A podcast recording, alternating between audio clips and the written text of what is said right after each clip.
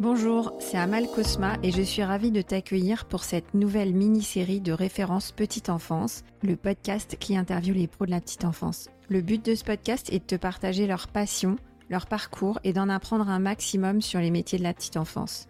Si toi aussi tu aimes ce métier et que tu as envie de le partager avec nous, ce podcast est fait pour toi.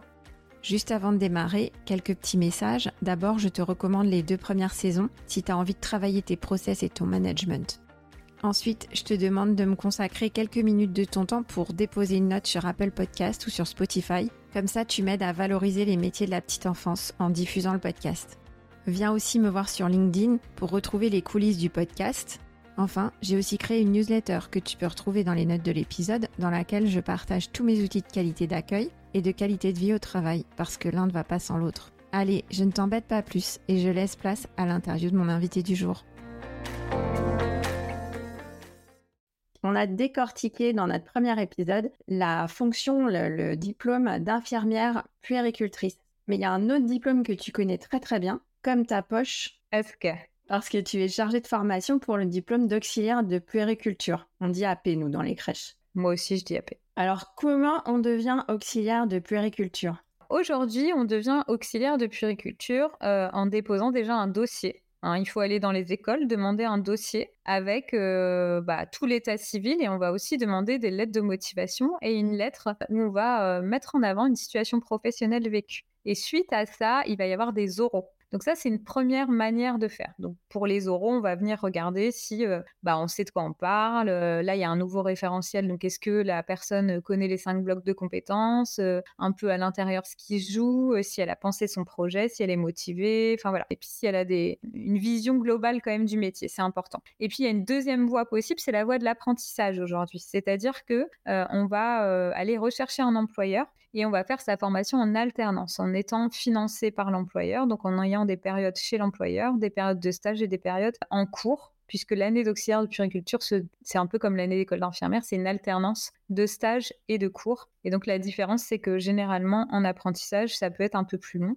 Alors c'est assez complexe parce qu'en fait, il y a plein de parcours différents, et notamment les bacs euh, ASSP et SAPAT ou avoir des dispenses de modules. Donc en fait, là, en école d'infirmière, par exemple, dans l'école dans laquelle je travaille, il y a plein de profils différents. Il y a les profils complets, des gens qui auraient eu d'autres carrières avant ou qui sortent d'un bac général ou qui n'ont pas de diplôme. Et puis, il y a ceux qui ont des bacs spécifiques ou qui ont fait l'école d'aide-soignant avant. Et donc là, il va y avoir des dispenses de modules. Donc en gros, il y a plusieurs voies pour accéder à, l'année d'auxiliaire de puriculture aujourd'hui. D'accord. On parle souvent de concours. Ouais, c'est un concours puisqu'il y a un oral avec des notes et qu'on ne prend pas tout le monde. Euh, par exemple, euh, sur la voie principale, donc sans parler de l'apprentissage, nous, on a environ 400 demandes chaque année et il y a 35 places.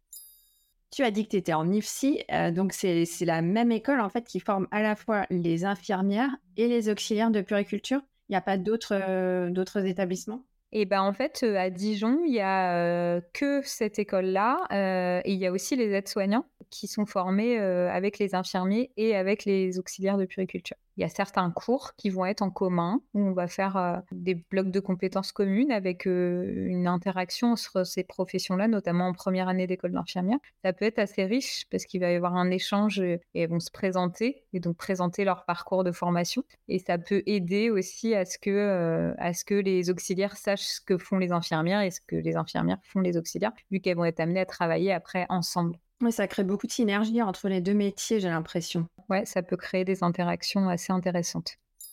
Tu as dit qu'il y avait euh, très peu de places finalement, 36 hein, places pour 400 demandes. Est-ce que tout... 35, ouais. 35 places. Est-ce que c'est pareil dans tous les IFSI ou c'est spécifique à ta région? Alors nous, il n'y a pas beaucoup, il n'y a pas d'autres d'IFAP à 100 km à la ronde. Donc du coup, ça, ça draine une population assez dense. IFAP, c'est quoi? IFAP, c'est Institut euh, de formation euh, pour les auxiliaires de puriculture. Je fais attention pour les auditeurs. Oui, c'est vrai, c'est vrai. Il y a d'autres régions. Alors, c'est quand même une filière qui, a été, alors ça va peut-être être différent cette année, on va le voir, mais ces dernières années qui, est plus demandée que les autres. Parce qu'il y a cette vision un peu idéalisée euh, de ce métier-là par rapport au métier d'aide-soignant. Il y a moins de demandes pour le métier d'aide-soignant. Euh, mais dans d'autres régions, je pense qu'il y a un gap un peu moins important entre le nombre de demandes et le nombre de places. Je pense que là le ratio est quand même assez important à Dijon.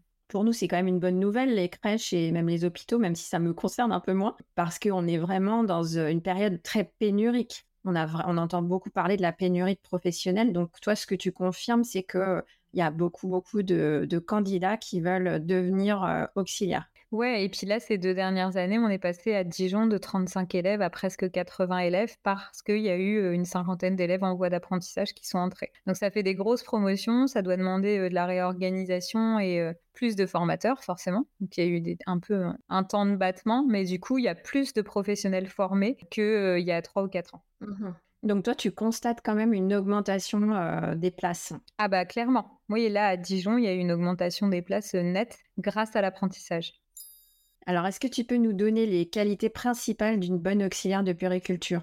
Alors, les qualités principales d'une auxiliaire de puriculture, je dirais la première quand elles arrivent, euh, enfin au démarrage hein, euh, en tant qu'élève, c'est d'être euh, ouverte à la remise en question et au fait d'apprendre. Ça, c'est hyper important parce que des fois, elles arrivent avec déjà un diplôme de CAP petite enfance et j'ai pu entendre, bah, moi, je viens pour obtenir un diplôme. Mais non, en fait, quand on vient en école d'auxiliaire de puriculture, euh, on, a plein de choses à apprendre, plein de compétences à acquérir. Sinon, le diplôme, il n'existerait pas. Une autre qualité hyper importante, c'est de savoir euh, s'organiser, de savoir anticiper. Et ça, ça va être quelque chose de valable et pendant l'année de formation et après en tant que diplômé, puisque pour tout soin, qu'il soit physique ou psychique, il faut anticiper les choses. Il faut aller regarder le dossier de soins, il faut prévenir l'enfant. Donc ça, l'anticipation et l'organisation, c'est une qualité qui est quand même extrêmement importante. Une autre qualité que je dirais importante, c'est quand même cette notion de... Alors bienveillance, c'est un mot qu'on emploie tellement, mais d'être dans l'écoute active, d'être dans la congruence, d'avoir ce désir de prendre soin. Prendre soin, je dis souvent à mes élèves, c'est quand même la base du métier d'auxiliaire de puriculture et de tous les métiers de soins, du care, comme on disait tout à l'heure. Et donc prendre soin de l'autre, c'est avant tout quand même, quand on dit prendre soin, c'est lui faire du bien, c'est ça. Et je dirais que quand même, derrière tout ce qu'on peut leur apprendre, parce qu'elles ont besoin de connaissances théoriques solides pour pouvoir mettre en place après euh, ces qualités-là. Il y a cette notion d'avoir envie d'apporter de, bonnes choses, en tout cas des choses positives et constructives aux parents et aux enfants qu'elles vont prendre en soin. Voilà, les qualités pour moi principales, c'est ça. Après, il y en a plein, plein d'autres. Euh, on pourrait rentrer dans des choses comme euh, la, connaissance et la maîtrise de ses émotions, qui sont indispensables à cette profession. Euh, je pense à la crèche hein, notamment. Leurs émotions peuvent être mises à rude épreuve. Euh, savoir passer le relais quand il faut, travailler en équipe, ça c'est des qualités aussi importantes. C'est déjà pas mal. Je note euh, en particulier un peu mon cheval de bataille, c'est les process et l'organisation. Et je suis complètement d'accord avec toi, ça ne s'improvise pas.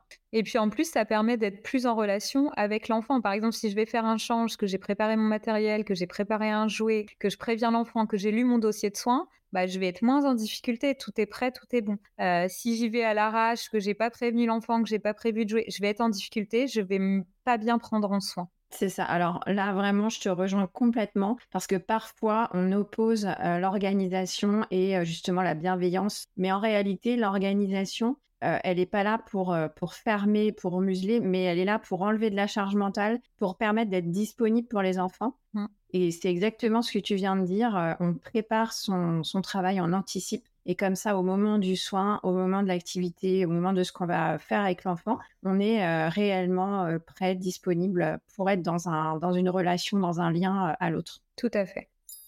Et maintenant, est-ce que tu pourrais nous donner ta vision de la formation des AP en ce moment? Est-ce que tu as noté des évolutions majeures?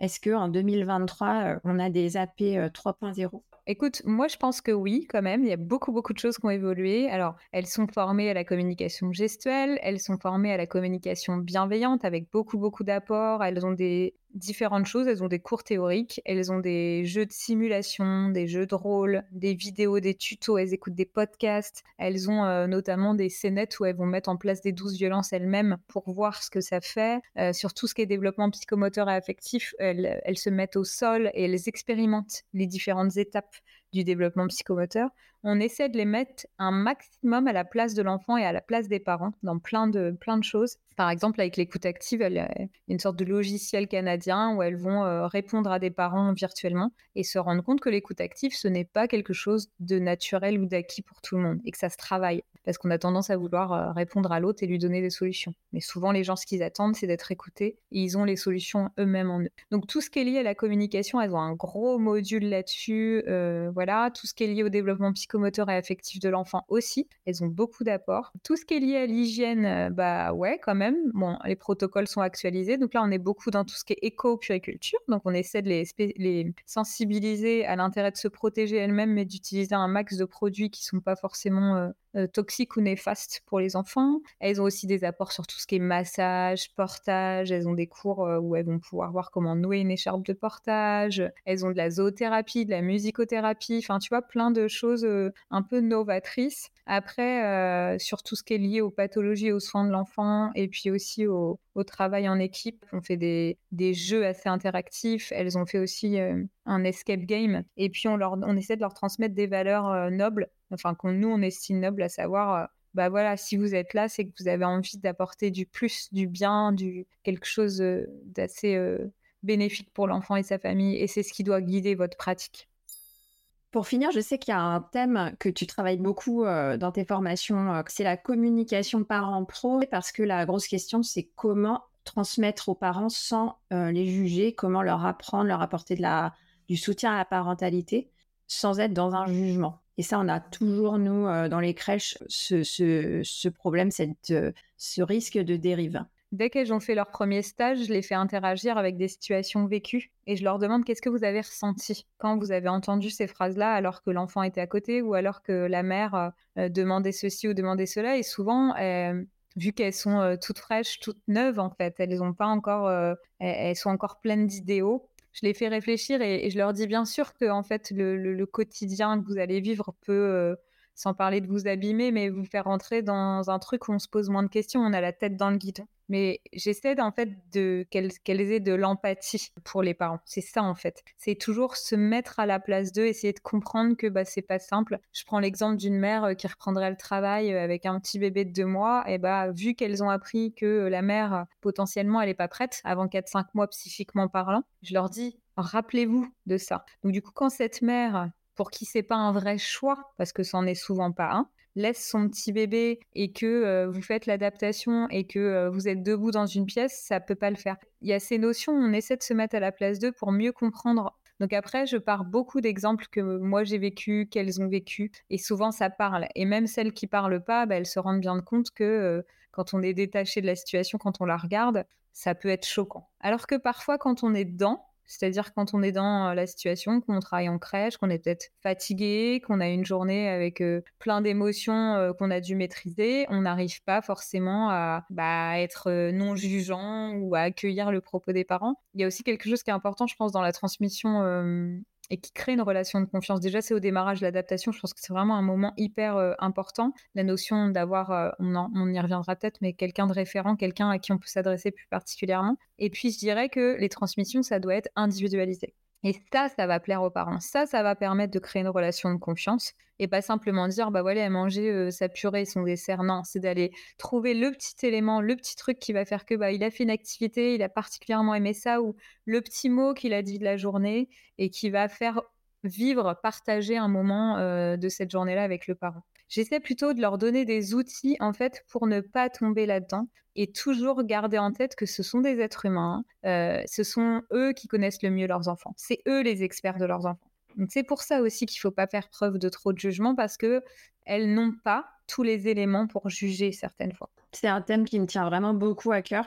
Et j'ai fait euh, trois épisodes euh, d'ailleurs euh, dans la saison 1 du podcast. C'est les épisodes 9, 10 et 11 sur les transmissions. comme tu dis, c'est vraiment des outils concrets parce que c'est vrai que c'est un très très gros sujet dans les crèches et ça peut vraiment avoir un énorme impact sur la relation de de la crèche dans son ensemble, pas que de la professionnelle qui a fait la transmission, avec euh, le parent et l'enfant, du coup, euh, par conséquence, quoi. Par ricochet, ouais. Parce que c'est aussi ça, la bienveillance, c'est de rester neutre et euh, voilà, de pas se dire, ah bah, dis donc, la maman me dépose son gamin alors qu'aujourd'hui, elle est en vacances, c'est dégueulasse. Ouais, et puis ça renvoie à la culpabilité maternelle et la responsabilité des femmes. Pour bien prendre soin de quelqu'un, il faut d'abord prendre soin de soi. Donc la réflexion à avoir, ce serait plutôt de dire c'est bien, en fait, elle prend du temps pour elle, cette maman.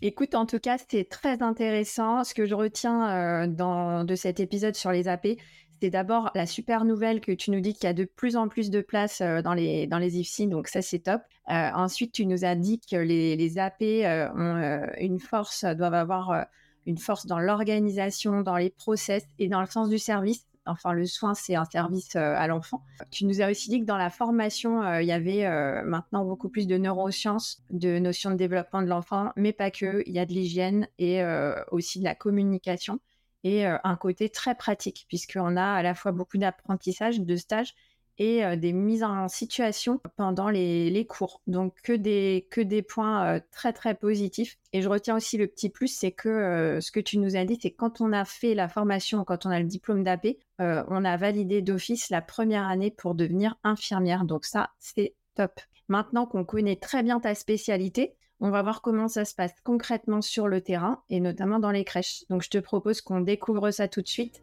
dans l'épisode 3. C'est parti